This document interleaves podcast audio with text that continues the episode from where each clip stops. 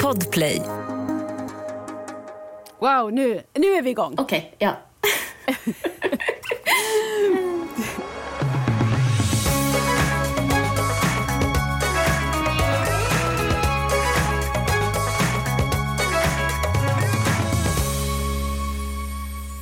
Det måste väl ändå gå att hitta ett botemedel. Det kan väl bara vara en fråga om tid, tänker jag och kanske du också, trots våra vaga idéer om hur vår mystiska hjärna fungerar. För grymheten i Alzheimers sjukdom är svår att stå ut med. Det tycker huvudpersonerna i Åsa Eriksdotters nya roman Fas tre. Och där är lösningen så nära, så nära, men kanske blir priset ändå för högt. Spännande är det såklart, och Åsa Eriksdotter är dagens gäst. Och sen kommer Johanna Stenius med lästips apropå att det var förintelsens minnesdag i veckan som gick. Det här är Samtal om böcker, avsnitt tjugoett, och jag heter Lisa Tallroth.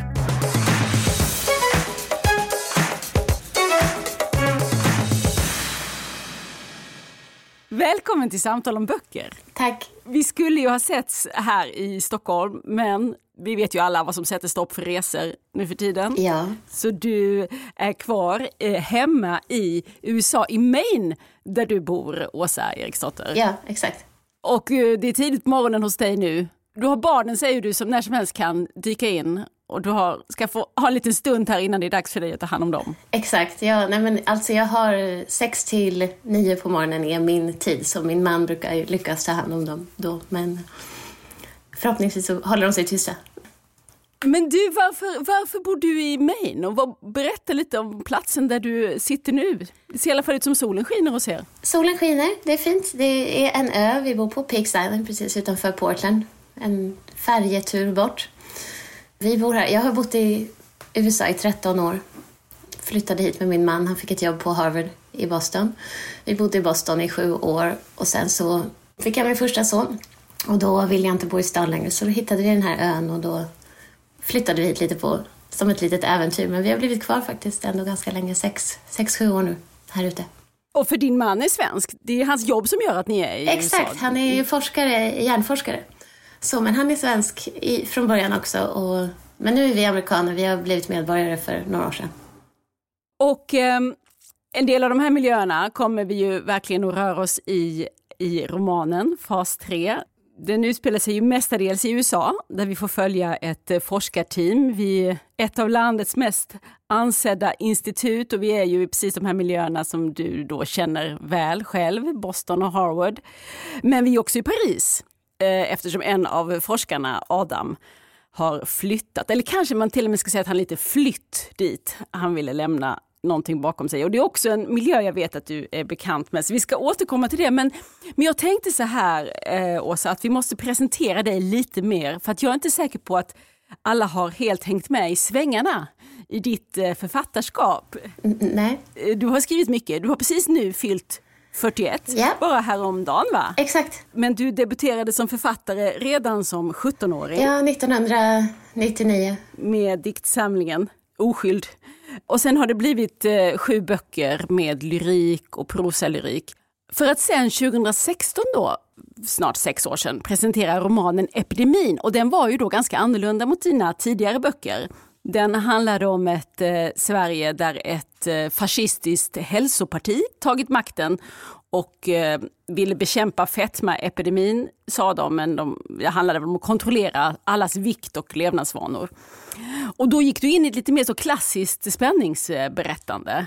Kan man säga att det där, det som tjugohundrasexton hände någonting liksom i ditt författarskap? Då bytte du, slog du in på någon liten annan bana där du nu fortfarande befinner dig med fas tre? Eller hur, hur brukar du själv eh, tänka på det? Ja, det ser ut så utifrån kanske. För mig känns det mer som en linje liksom, som har gått genom. Det känns inte som en stor förändring för mig. Jag, jag känner mig fortfarande som poet och skulle gärna vara det så att säga fortfarande. Jag skriver fortfarande dikter ganska ofta faktiskt. Men jag fick en idé för Epidemin helt enkelt och ville så gärna skriva den, och den historien krävde då den formen helt enkelt. Så att jag började bara skriva den som en roman för att den lät sig inte berättas på annat sätt. Och, så, när jag, och, det, och det var jätteroligt att skriva en sån bok. Det var ju svårare. Det var ju, jag hade ingen erfarenhet av att skriva en riktig thriller så att säga.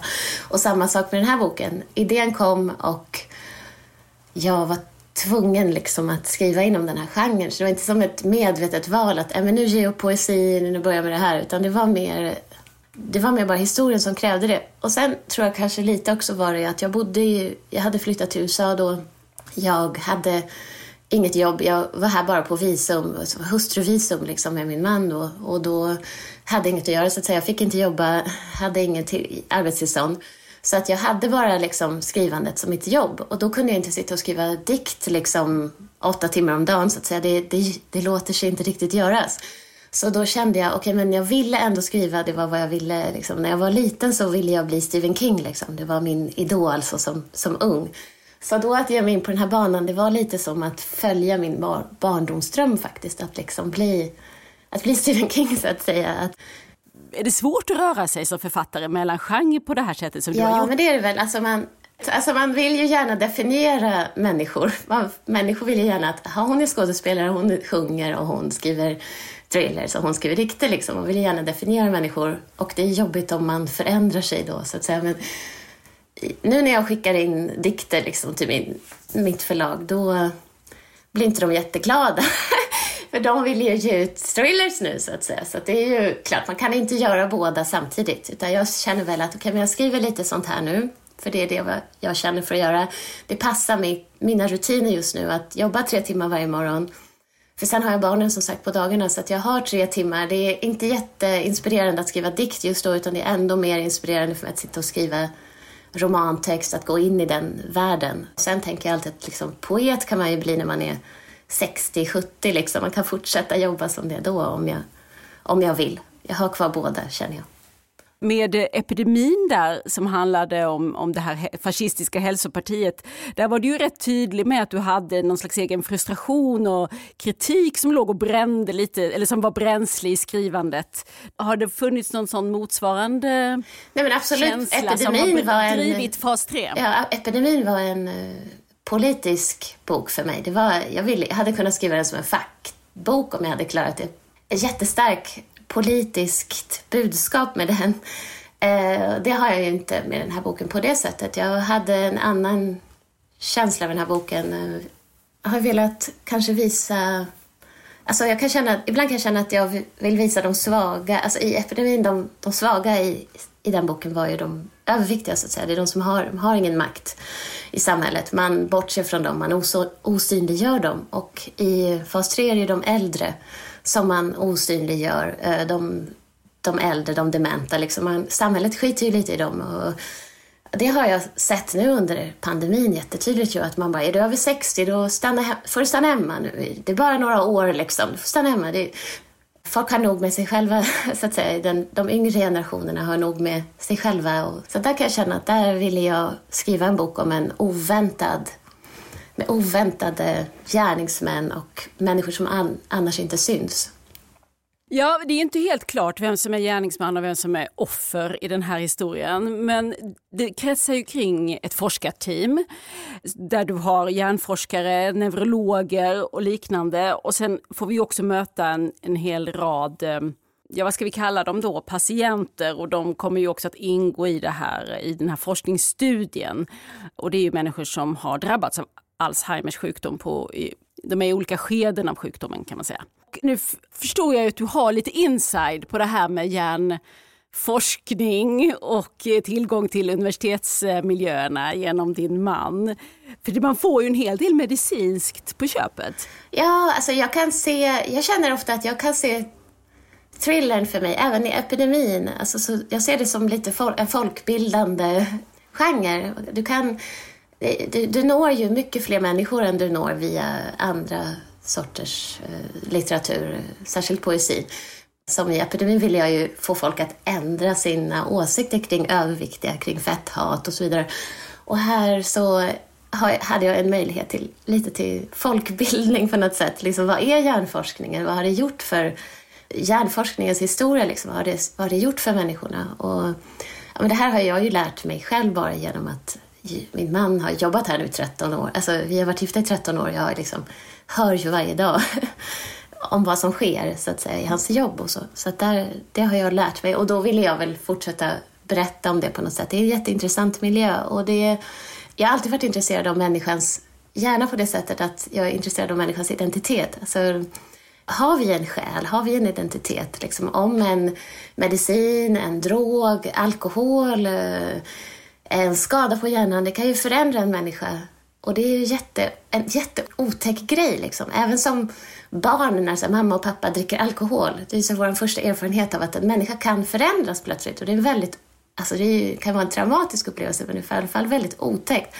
För att vi tycker ju om när människor har en identitet liksom, och är pålitliga och inte förändras. Och det här att man kan förändra ändå hjärnan. Hjärnan är ju bara ett organ.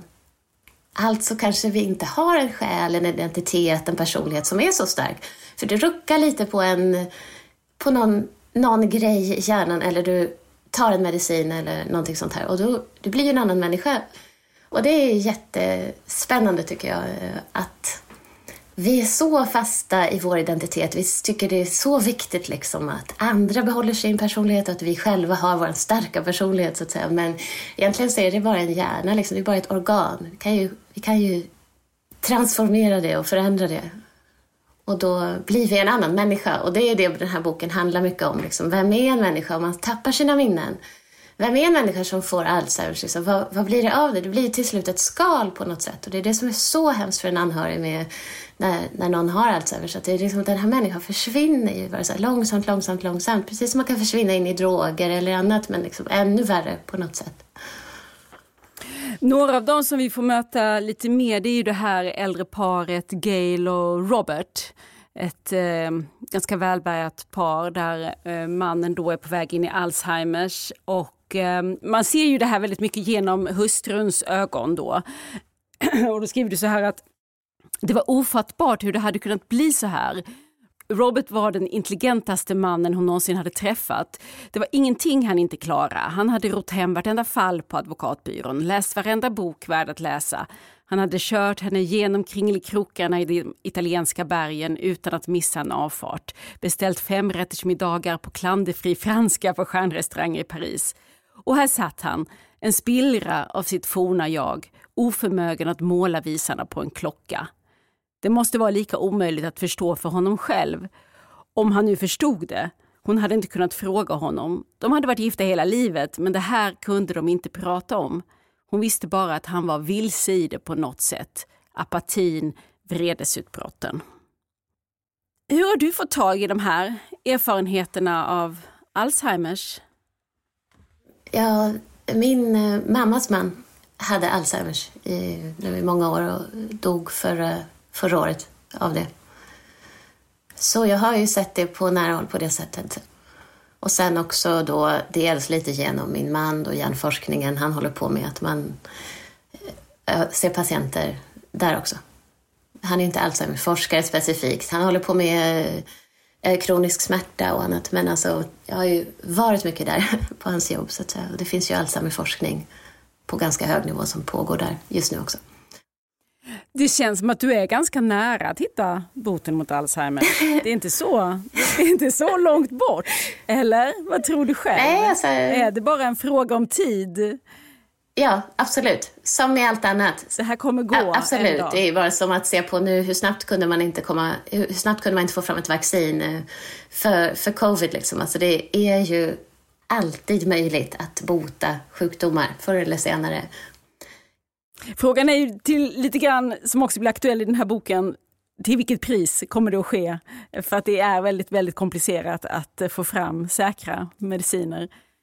Ja, men så är det ju forskningen. Alltså man, och också det, jag ville visa lite det med forskarmiljön. För att nu är det ju mycket, folk är ju så här väldigt tveksamma till vacciner till exempel, bara för att det är så nytt och vi vet inte vad som kan hända, och först sa de det och sen sa de det, först sa de att man skulle ha munskydd, sen sa de att man inte skulle ha munskydd, sen sa de att man skulle ha munskydd igen, och det är ju så forskar, och det är ju för att folk har ju liksom ingen riktig inblick i forskarvärlden. Man tror ju att det är mer som en klar vetenskap som matematik, att det är så här tio plus tio, det är tjugo. i vetenskapen, i forskningen, i särskilt hjärnforskningen då, sån här, och medicinsk forskning, då får man fram ett svar.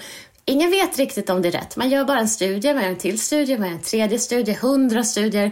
Och det funkar kanske, men sen så funkar det ändå inte efter ett tag. Och så man, det här vaccinet, det funkar. Okej, då säger vi det. Och sen så bara visar det sig att det kanske inte funkade så som man trodde på den här vissa grupper av människor och så vidare. Ja, men då tror människor då att ah, det var fel, de ljög för oss, eller det var... De ville bara tjäna pengar. Först sa de det, sen sa de det, att det är något skumt med det. Och det är ingenting skumt med det. Det är så forskning fungerar. Man vet inte. Sen får man ett resultat. Man kan inte vara säker, men man gissar. Och sen får man ett till resultat. Och så hela tiden då med åren så kommer sanningen långsamt, långsamt fram. Så det tar bara tid. Och det betyder inget att det ibland blir fel. Alltså, jag, min man, han sitter och så jobbar han på någonting i liksom två år. Och sen bara, skit, det var inte så. Ja, ah, två år, och så slänger man det liksom, så man börjar från början igen. Och det är normalt liksom, det är bra. Det betyder ju att, okej, det är bra. Det betyder att det var, att han gjorde forskningen rätt så att säga. Och det är ju samma med för mig. Jag skriver en bok, jag slänger allt, jag börjar från början. Det, var, det blev inte bra, alltså så är det ju många jobb liksom. Ja.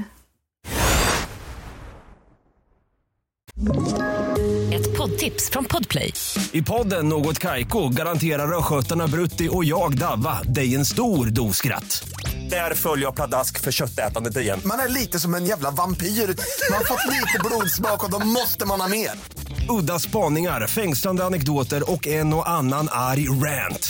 Jag måste ha mitt kaffe på morgonen för annars är jag ingen trevlig människa. Då är du ingen trevlig människa, punkt. Något Kaiko, hör du på Podplay. Därför är gardinerna. Det har tagit mig fem år faktiskt att skriva den här boken. Jag har också skrivit om den många gånger, varav en gång på engelska, översatte den rakt av tillbaka till svenska och så vidare. Det har varit ett jättestort projekt för mig, den här boken. Så det...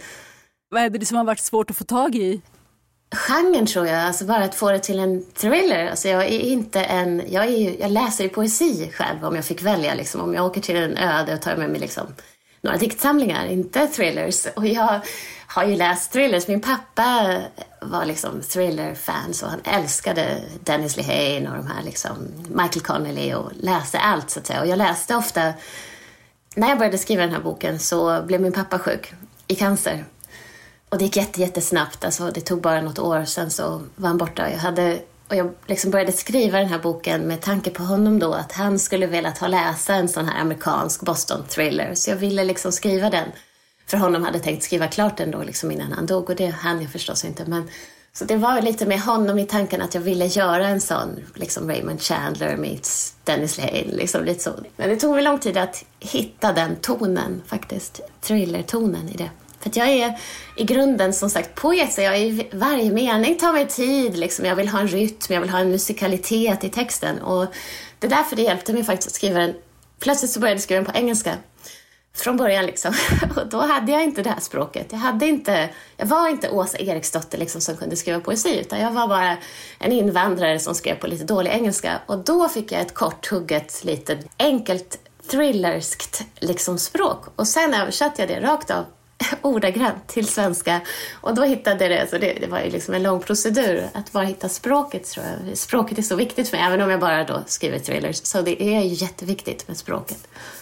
Kanske lite, nästan som att skriva under pseudonym så att säga, att frigöra sig från sig själv. Ja, det var så. För på engelska så, ja. på, man blir ju en annan människa lite på olika språk. Alltså jag bodde ju åtta år i Paris och sen nu tretton år här. Och jag, liksom, man blir en annan människa lite på olika språk för att man har...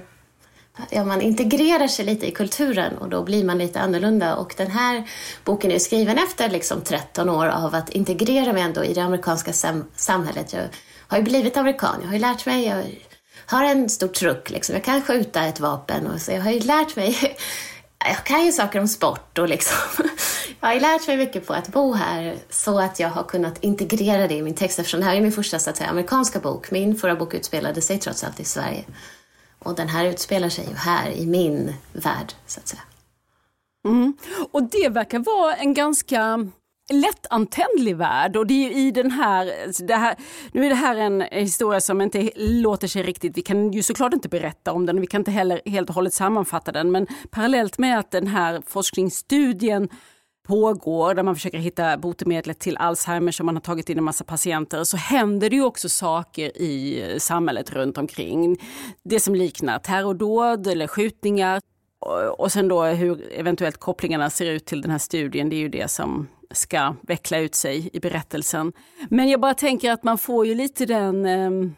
Just eftersom man inte riktigt vet vad som är orsaken till varför till exempel en person går in och skjuter ner folk på ett Ikea-varuhus, så kan man ha lite känslan att det finns så många anledningar. Plötsligt, alltså det verkar som att det finns så många människor som skulle kunna explodera när som helst. Exakt, men alltså en inspiration till den här boken var det här med... Alltså det finns ju för mycket vapen här, det är för lätt att få ett vapen. Jag har ju lärt mig, liksom, jag har gått på... Jag fick min jaktlicens, liksom. Det är hur lätt som helst att, säga, att lära sig skjuta, att få tag på ett vapen här, för vem som helst.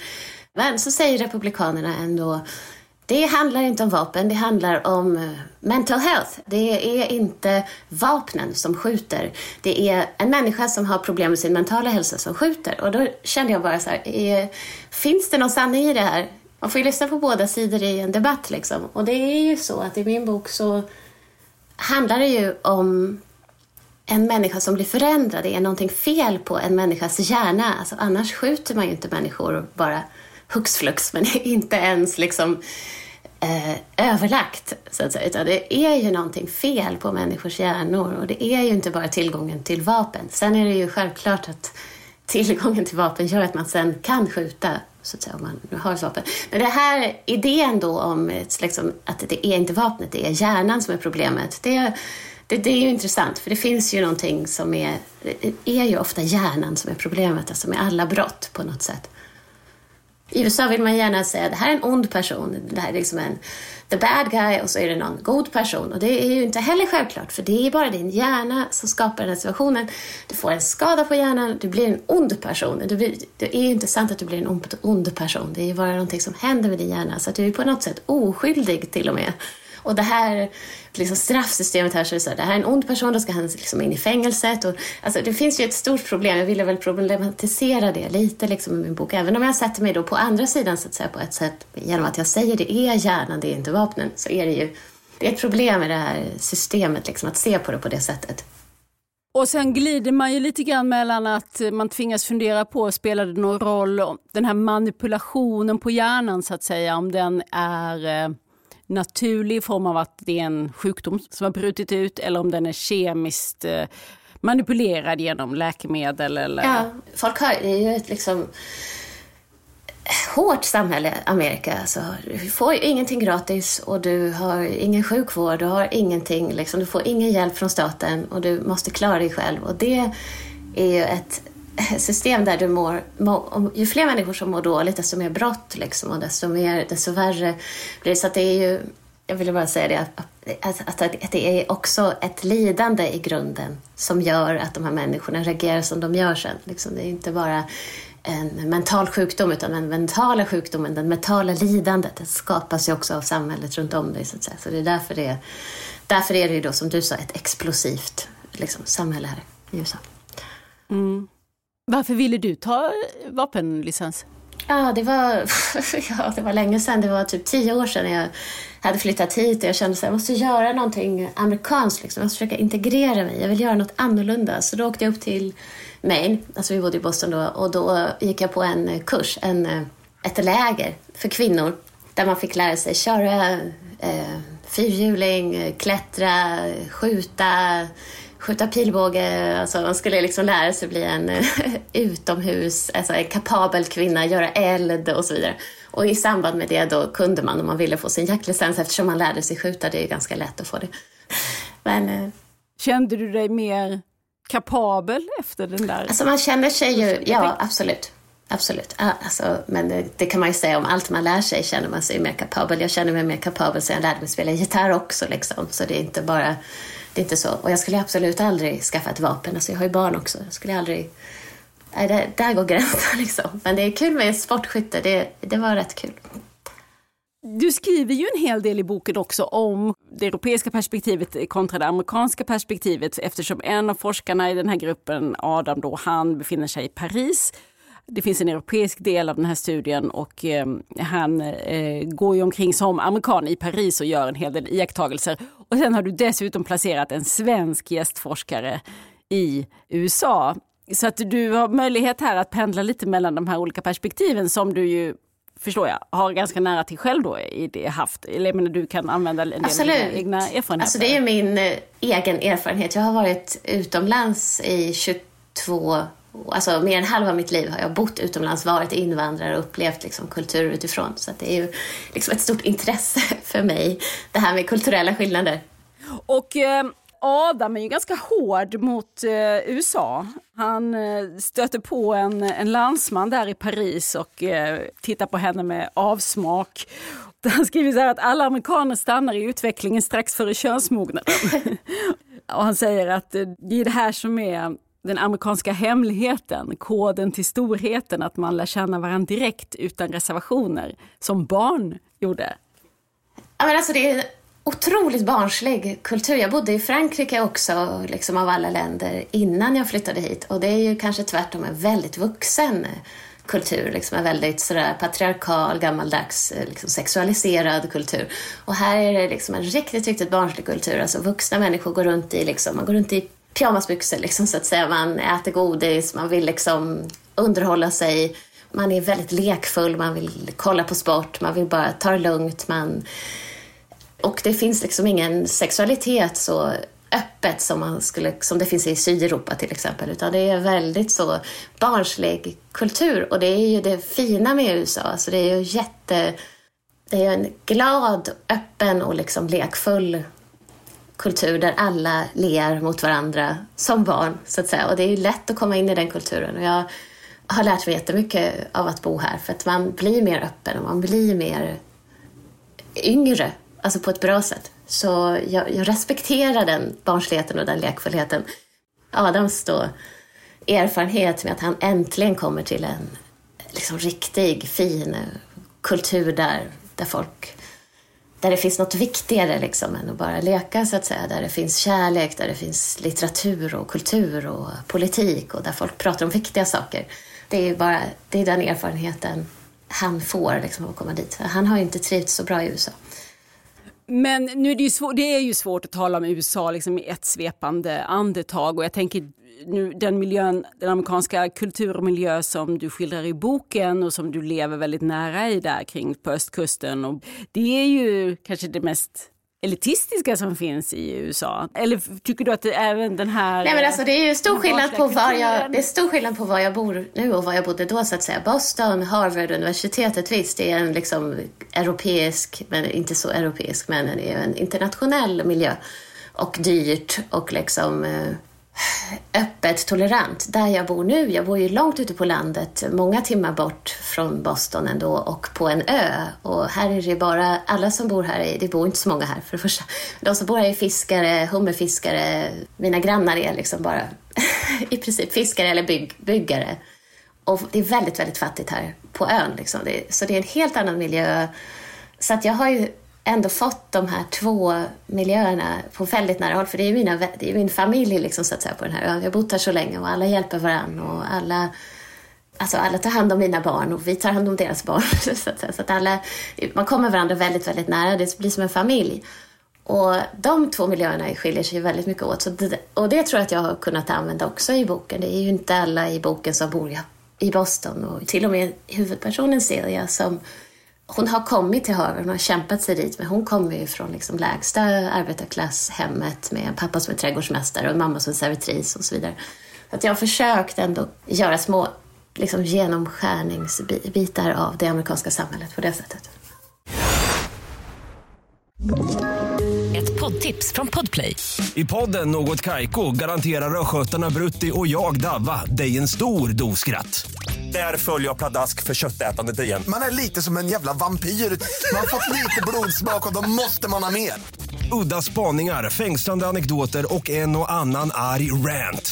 Jag måste ha mitt kaffe på morgonen för annars är jag ingen trevlig människa. Då är du ingen trevlig människa, punkt. Något Kaiko, hör du på Podplay. Därför är gardinerna. Jag blir så nyfiken på den här ön. Hur, hur långt är det att när ni ska åka in till någon... Uh... Till stan.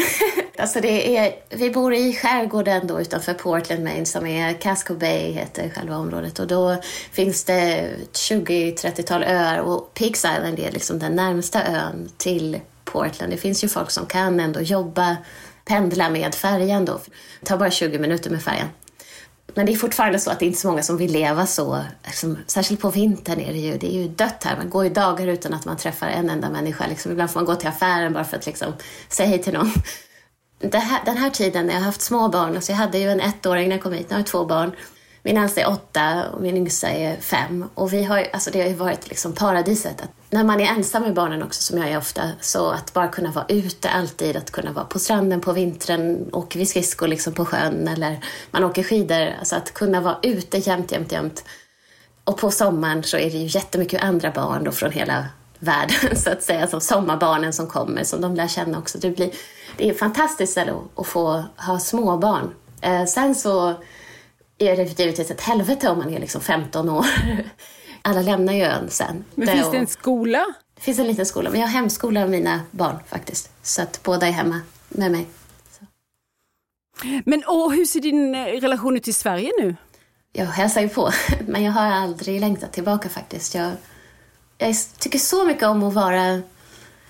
utanför lite, att vara som en outsider. Alltså det kan ju vara lite med mitt yrke att göra. Liksom att som författare så står du ju alltid utanför världen och, och betraktar all, alla andra och tittar liksom på dem som att de är ett scenario, liksom saker som händer och du lyssnar på folk och sen använder du det i en bok senare och sådär.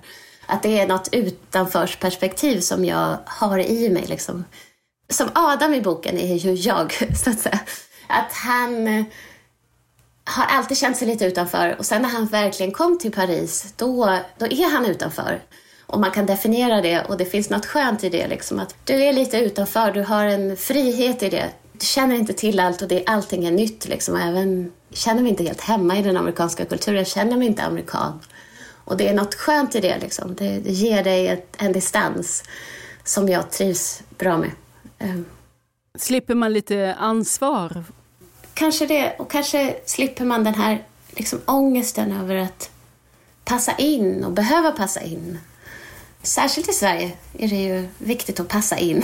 Och jag passade inte in. Jag gav ut min bok som sjuttonåring. Liksom. Jag gick fortfarande på gymnasiet och jag hade konstiga kläder. Jag hade liksom alltid klänning och klackskor. Och även, alltså, så jag var fem, sex år. Jag, jag har alltid varit lite annorlunda. Jag spelade saxofon. Det var inga andra flickor som spelade saxofon. Så att säga. Jag...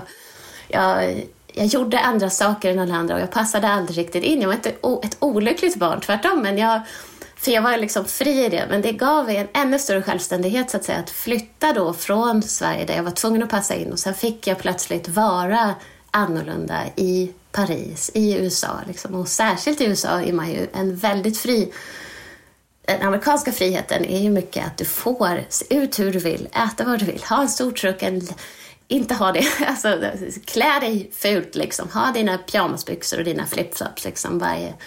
Alltså det finns en frihet i det här, i den här kulturen som jag också då trivs med. Hur känns det inför ett romansläpp så här? Nu är du ju precis i dagarna innan. Alltså jag är jättebesviken över att jag inte kunde åka till Sverige. Jag, nämligen så att när epidemin kom tjugo sexton... samma vecka så, fick jag, så låg jag på förlossningsavdelningen och liksom fick barn. Så jag missade den utgivningen. Så att säga. Och jag, jag sket ju i den också lite eftersom jag låg där liksom med bebis på två dagar. Så. Men den här utgivningen så var jag så här, äntligen nu ska jag åka till Sverige. Liksom. Och jag skulle också få åka till Sverige själv. Jag har ju aldrig åkt från barnen. Så det var ju lite roligt liksom, att få göra någonting. Så jag hade sett fram emot det. Och nu så fick jag då ställa in allt. Det är ju, allting är ju inställt just nu. Och jag fick själv...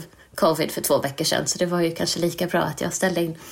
Så att jag är ju mest besviken över det, men jag, jag läser inte recensioner till exempel. Jag, jag, jag har inga sociala medier, jag är inte aktiv så. Jag, jag, gillar inte att, jag, jag gillar inte att delta på det sättet, men jag hade tyckt det var kul att bara liksom få vara på plats och, och se min bok i skyltfönstret så att säga. Sådana grejer, det är ju fortfarande roligt.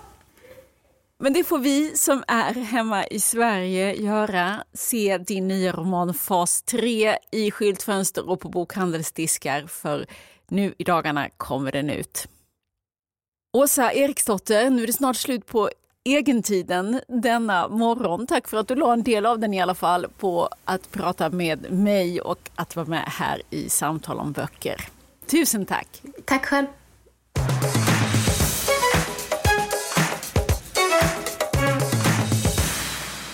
Välkommen Johanna Stenius. Tack så mycket. Vår mesta boktipsare, redaktör på Selma Stories. Och den här romanen som vi nu precis uh, har pratat om, jag och Åsa Eriksdotter, Fas tre, den håller du väl också på att läsa, eller ska snart? Mm, jag är mitt uppe i att jobba med den kan man väl säga. Och uh, vi, jag tänkte att jag skulle bjuda på ett litet förhandstips till er som lyssnar på podden. Uh, nämligen att vi ska läsa den här boken i vår bokcirkel, kollektivet, nu under februari. Så om man inte är med, så gå med i kollektivet, en bokcirkel på Facebook, så kommer det att komma inom några dagar där. Och då har man också, om man är lite snabb och har lite tur, kanske chans att få ett ex hemskickat. Och då läser man tillsammans och du hjälper till med frågor och det blir en diskussion. Och... Exakt. Man läser tillsammans, diskuterar tillsammans och vi bjuder också på spännande extra material om boken och lite olika hälsningar från författaren. Och man får ett mervärde till läsningen helt enkelt genom att det är en otroligt rolig och engagerad grupp. Mm. Fas tre kommer härnäst nu då i kollektivet, en bokcirkel på Facebook. Och sen i veckan som vi nu precis befinner oss i, här den tjugosjunde januari, var det ju Förintelsens minnesdag. Och apropå det har du tagit med dig lite lästips. Ja men precis, jag har plockat fram tre eh, lästips och lyssningstips som kopplar till Förintelsens minnesdag och även andra världskriget i stort. Det första jag tänkte dela med mig av är en bok som kom tjugotjugo som heter Ting som bär våra minnen av Dina och Jovan Rais. Och eh, Dina och Jovan Rais, de är födda i forna Jugoslavien och de, de växte upp under Förintelsen. De är båda judiska och eh, klarade sig igenom Förintelsen på olika sätt då. Dina hon, hon levde gömd under falsk identitet och eh, Jovan var också, levde också gömd men var också fånge i flera koncentrationsläger. Och sen träffades de och blev kära på ett ungdomsläger för överlevare efter kriget. I Sverige? I för detta Jugoslavien. Ja, okej, okay, men de lever i Sverige? Nu lever de i Sverige. Ja. De flyttat till Sverige och har levt sina liv här därefter och jobbat och... Eh, och levt helt liksom, vanliga liv, man ska säga. Och först i pension, de var ju gamla nu, eh, först i pensionsåldern började de själva prata med varandra om vad som hade hänt dem under Förintelsen. Utan det var ju också för dem väldigt traumatiska minnen som var gömda. Men när de äldre gick i pension så bestämde de sig för att ägna sina liv åt att berätta om det som hade hänt dem. Så nu har de åkt runt mycket och föreläst. Och den här boken, Ting som bär våra minnen, handlar om föremål som finns i deras liv, som de har burit med sig, som bär på minnen från de här åren. Så det är en fotobok, fantastiska bilder av Roland Persson. Enkla föremål, typ ett, ett papperslapp med en anteckning, en ring, ett schackspel. Saker som, som gömdes när de tvingades lämna sina hem, som de har plockat upp efteråt. Saker som de kanske burit med sig i fickan under hela flykten, sådana saker. Eh, kring varje föremål finns det en berättelse. Det är otroligt stark, eh, fantastisk läsning och bilder. Ting som bär våra minnen, Dina och Jovan Rais. Ja. Den andra boken jag tänkte tipsa om handlar inte specifikt om just Förintelsen bara, utan, utan om hela andra världskriget i stort egentligen. Jag och jag håller på att lyssna på en roman som egentligen kom tjugotolv, men som nu har kommit i ny utgåva i ljud den här, den här månaden faktiskt, som heter Världens vinter av Ken Follett. Det är den andra delen i en trilogi som Ken Follett har skrivit som är helt monumental. Jag tror att det är över hundra timmar lyssning totalt som handlar om hela nittonhundratalet fram till ungefär nittonhundraåttio. Jag har lyssnat på del ett som handlar om första världskriget. Nu lyssnar jag på del två som handlar om andra världskriget. Och Ken Follett är otrolig på att förklara och beskriva de, faktiskt de politiska händelser som ledde fram till att det blev som det blev under andra världskriget i Tyskland och i resten av Europa och världen också. Men han utgår från fem olika familjer från U S A, Tyskland, Ryssland, England och Wales. Och genom deras öden och, och göranden så får man också ta del av hela världspolitiken under det här från år nittonhundratrettiotre fram till kriget och under kriget. Och det är så intressant lyssning. Man lär sig massor. Jag har själv fått en mycket större förståelse, känner jag, för vad som ledde fram till andra världskriget och Förintelsen genom att lyssna på den här boken Världens vinter. Och dessförinnan också hans bok Giganternas fall om första världskriget, för att det hänger ju ihop. På något sätt så är det ju inte så vanligt att få det tyska perspektivet. Man ser det ju ofta utifrån, så jag tycker han har gjort det väldigt bra. Eh, faktiskt. Alltså det är skrivet med tyskt perspektiv. Också, han har skildrar också en tysk familj. Ja, ja, för han, han är en brittisk författare. Han är en brittisk författare mm. och man kan säga att England är kanske i fokus, England och Wales, men han, en del av handlingen utspelar sig i en tysk familj där ett av barnen är nazist. Och han är ju väldigt bra på att skildra också motsättningar i relationer och sådär. Och framförallt så tar han med läsaren till viktiga avgörande politiska händelser och skildrar dem på ett väldigt realistiskt sätt. Eh, så jag skulle mm. verkligen vilja rekommendera den. Mm. Världens vinter av Ken Follett. I ljudet då, eh, inläst av Ludvig Josefsson. Och mitt tredje tips för idag är ett litet förhandstips kan man väl säga. På en bok som eh, kommer ut i början av mars. Nämligen författaren, illustratören, konstnären Johanna Rubin Drangers återkomst. Hon är ju en, gjorde sig känd med jättefina tecknade romaner ska man väl säga, långt innan. Det fanns så många sådana, bland annat Fröken Livrädd och Kärleken, Fröken Märkvärdig och Karriären och Alltid redo att dö för mitt mm. barn. Tre böcker som är fantastiska. Serieromaner kan, Serieromaner kan man kalla dem, som för mig personligen betydde jättemycket när de kom. Och nu är hon tillbaka med någonting som man nog ska kalla för ett livsverk faktiskt. Där hon i stort format eh, har utforskat sin judiska släkthistoria och berättar om det i både text och bild. Och det finns även foton, lite dokument med och sådär. Man kan se några bilder på, på Selma Stories Instagram redan nu som vi har fått tillåtelse att publicera. Så det är kul. Och hon har gjort ett detektivarbete för att få veta vad som hände med hennes släktingar som försvann under andra världskriget och som man aldrig egentligen har pratat om. Hon tar fram de här döda människorna i ljuset och, och berättar också om, om sitt eget mörker som kanske kommer sig delvis av hennes egen historia. En fantastisk bok. Så den vill jag också tipsa om att den kommer framöver. Och vi lever ju på hoppet att hon ska komma hit och gästa Samtal om böcker. Ja, låt oss hoppas det. Ja, det är i alla fall planen och jag ser ju verkligen mycket fram emot att läsa den här boken och få prata med henne om den som heter Ihåg kom oss till liv. Den har lite lustig titel. Mm. Ihåg kom oss till, till liv. Ja. Av Johanna Rubin Dranger. Och det kommer även finnas en lång textintervju med henne på selma stories punkt se eh, framöver.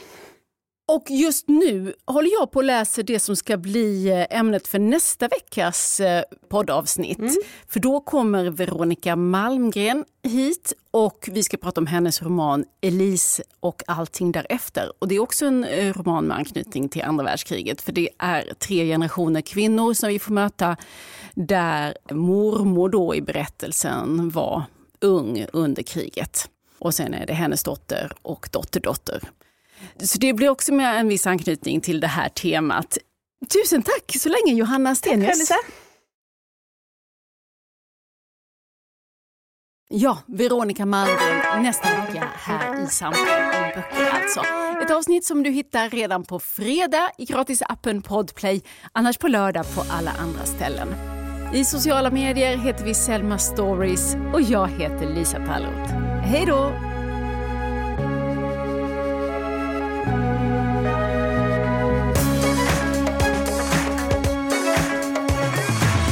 Du har lyssnat på Samtal om böcker, en podd från Selma Stories.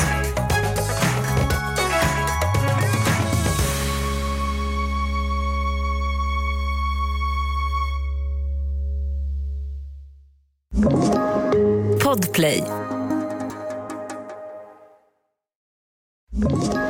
Ett poddtips från Podplay. I Fallen jag aldrig glömmer djupdyker Hasse Aro i arbetet bakom några av Sveriges mest uppseendeväckande brottsutredningar.